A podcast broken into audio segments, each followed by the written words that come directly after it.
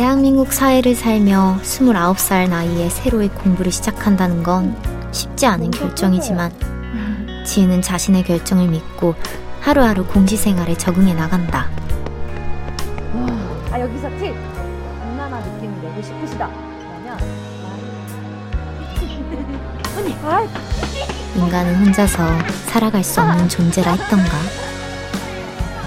결국엔 묵묵히 혼자 이겨내고 걸어나가야 하는 길이라는 걸 알지만 노량진에서 같은 길을 걷는 동료들을 만나며 잊고 지내던 자신의 모습을 발견하는데 네?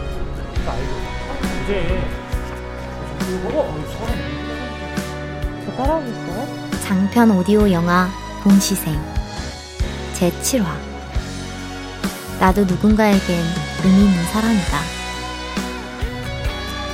많이들 기대해 주세요.